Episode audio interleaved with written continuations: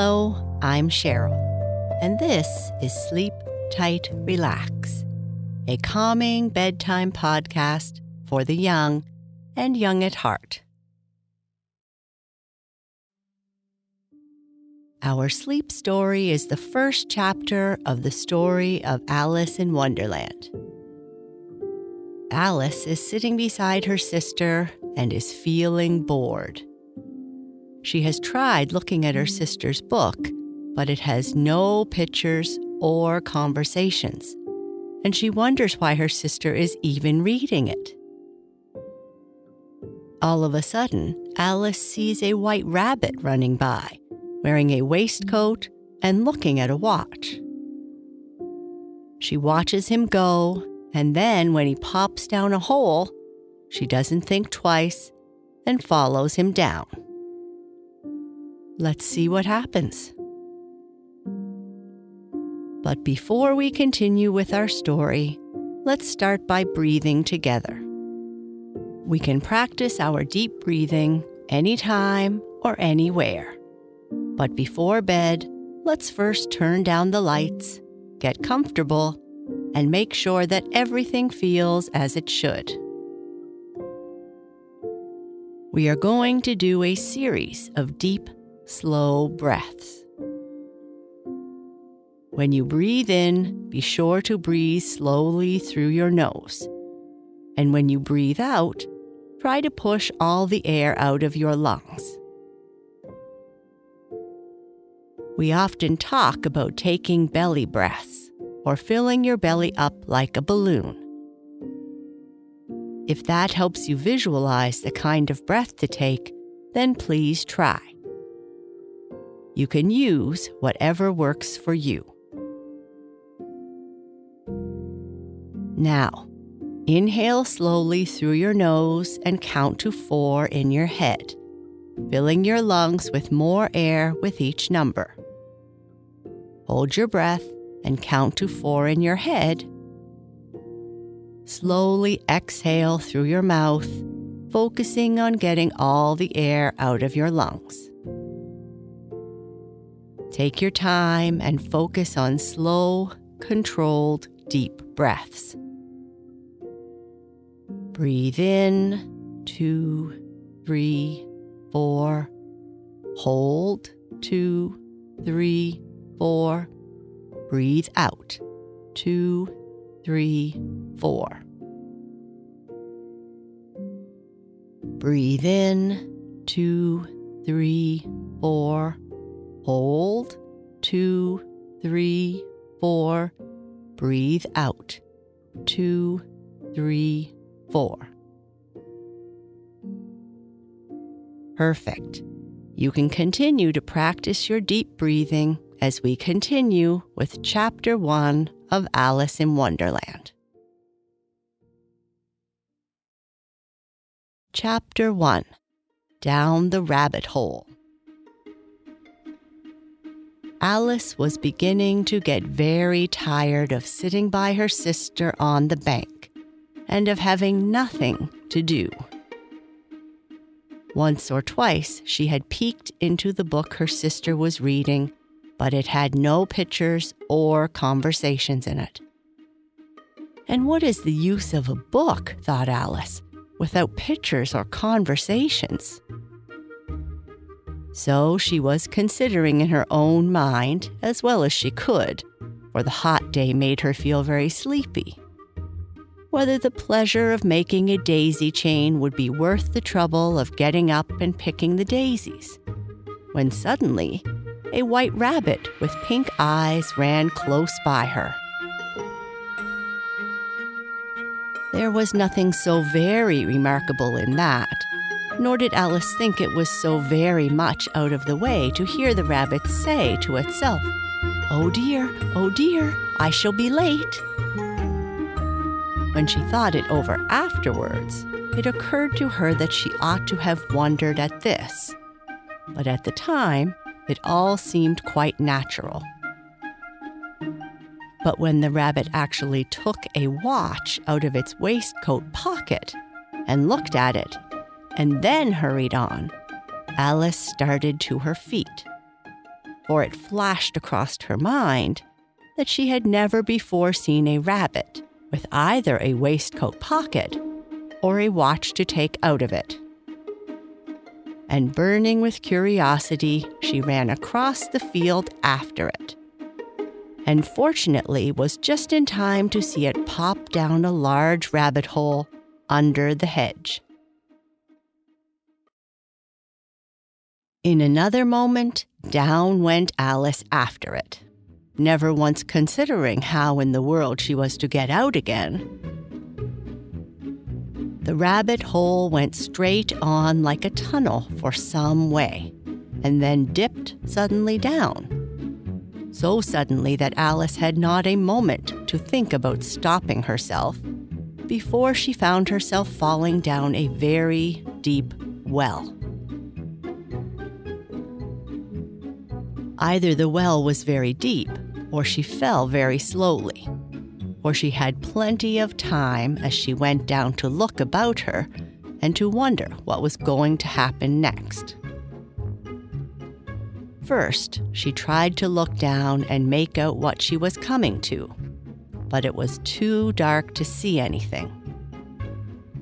Then she looked at the sides of the well and noticed that they were filled with cupboards and bookshelves. Here and there she saw maps and pictures hung on pegs. She took down a jar from one of the shelves as she passed. It was labeled orange marmalade. But to her great disappointment, it was empty. She did not like to drop the jar for fear of hitting somebody underneath, so managed to put it into one of the cupboards as she fell past it. Well, thought Alice to herself, after such a fall as this, I shall think nothing of tumbling downstairs. How brave they'll all think I am at home. Why, I wouldn't say anything about it, even if I fell off the top of the house, which was very likely true. Down, down, down. Would the fall never come to an end?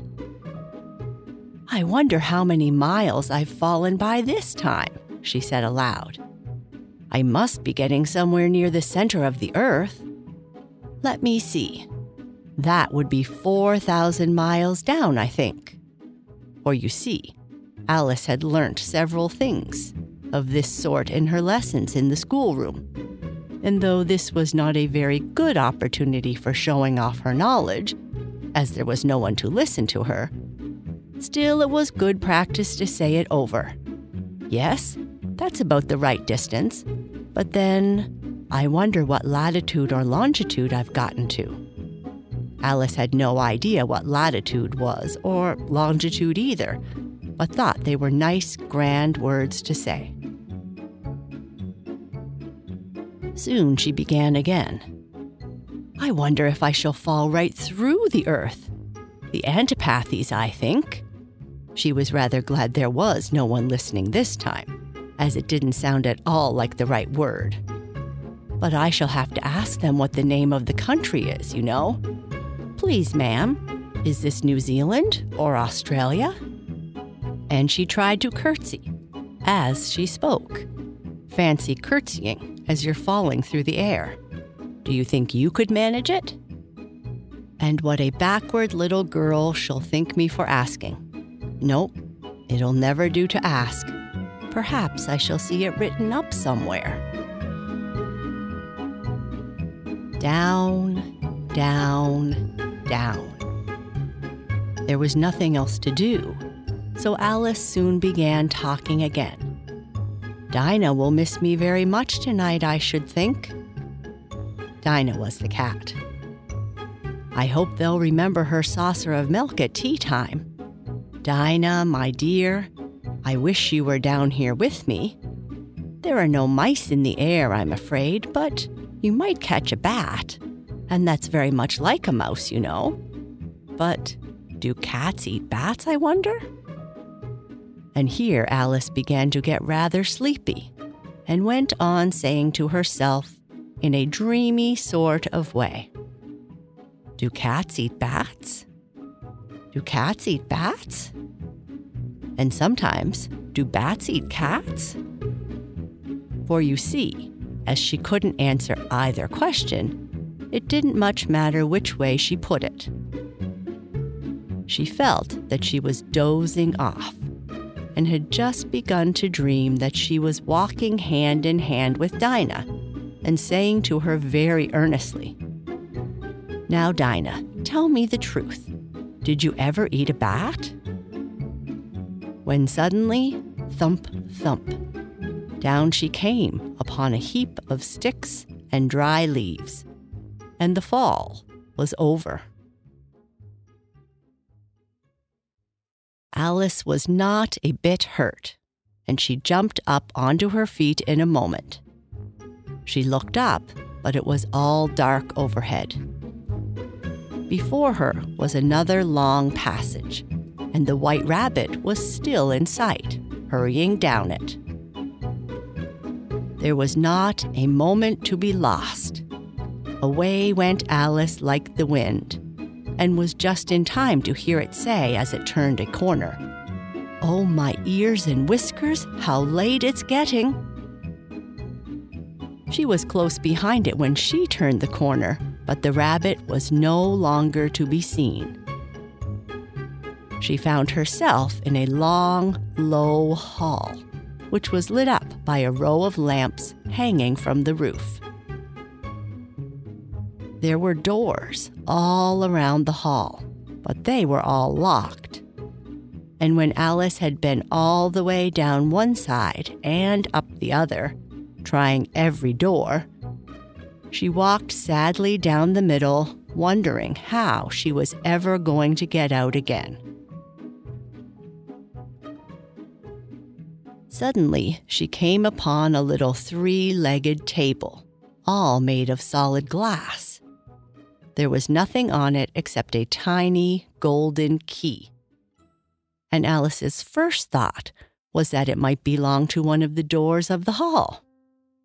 But alas, either the locks were too large or the key was too small. But at any rate, it would not open any of them. However, on the second time around, she came upon a low curtain she had not noticed before.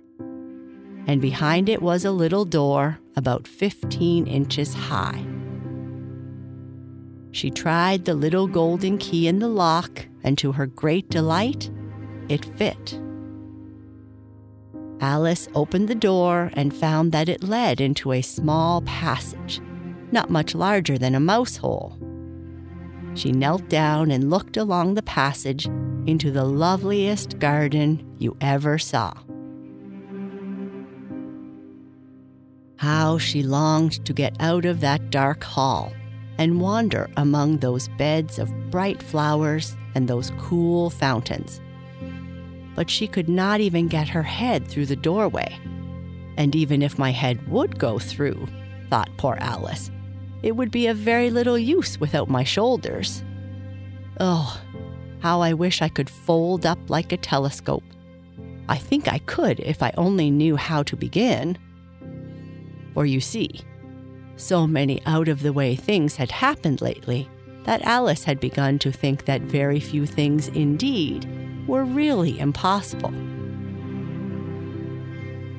There seemed to be no use in waiting by the little door so she went back to the table, half hoping she might find another key on it, or at any rate a book of rules for folding people up like telescopes. This time she found a little bottle on it, which certainly was not here before, said Alice. And round the neck of the bottle was a paper label with the words, Drink Me, beautifully printed on it in large letters. It was all very well to say, Drink me, but the wise little Alice was not going to do that in a hurry. No, I will look first, she said, and see whether it's marked poison or not. For she had read several nice little stories about children who had gotten burnt or eaten up by wild beasts and other unpleasant things. all because they would not remember the simple rules their friends had taught them, such as something hot will burn you if you hold it for too long, and that if you cut your finger very deeply with a knife, it usually bleeds. And she had never forgotten that if you drink from a bottle marked danger, it is almost certain to disagree with you sooner or later. However, this bottle was not marked poison, so Alice ventured to taste it, and finding it very nice, it had in fact a sort of mixed flavor of cherry tart custard, pineapple, roast turkey, toffee, and hot buttered toast. She very soon finished it off. What a curious feeling, said Alice. I must be folding up like a telescope. And so it was indeed. She was now only 10 inches high, and her face brightened up at the thought that she was now the right size for going through the little door into that lovely garden. First, however, she waited for a few minutes to see if she was going to shrink any further. She felt a little nervous about this. For it might end, you know, said Alice to herself, in my going out altogether like a candle. I wonder what I should be like then. And she tried to imagine what the flame of a candle is like after the candle is blown out. For she could not remember ever having seen such a thing.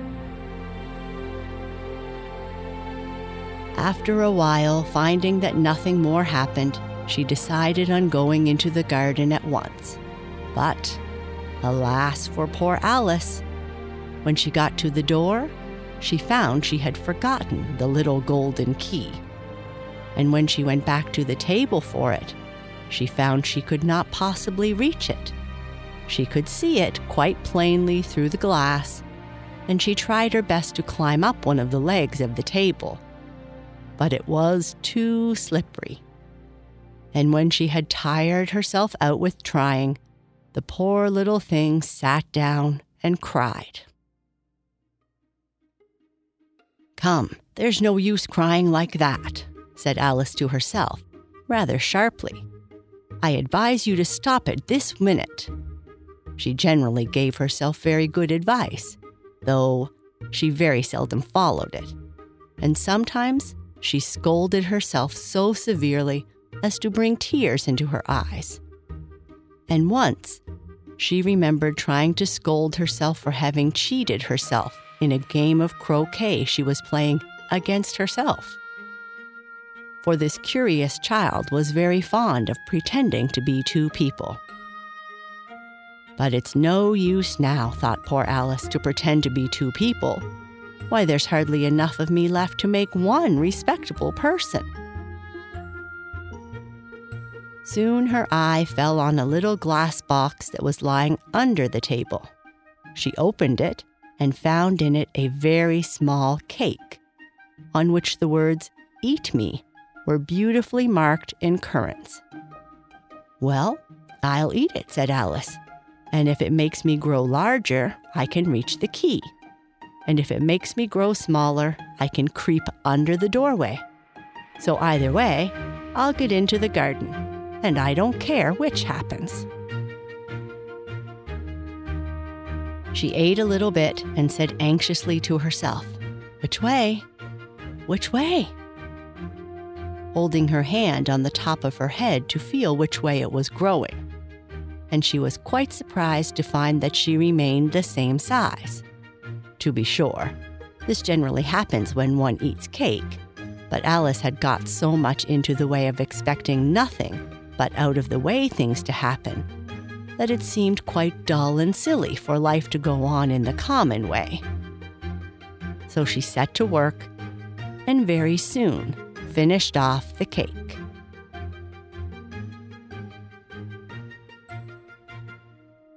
And that is the end of chapter one. Sleep tight.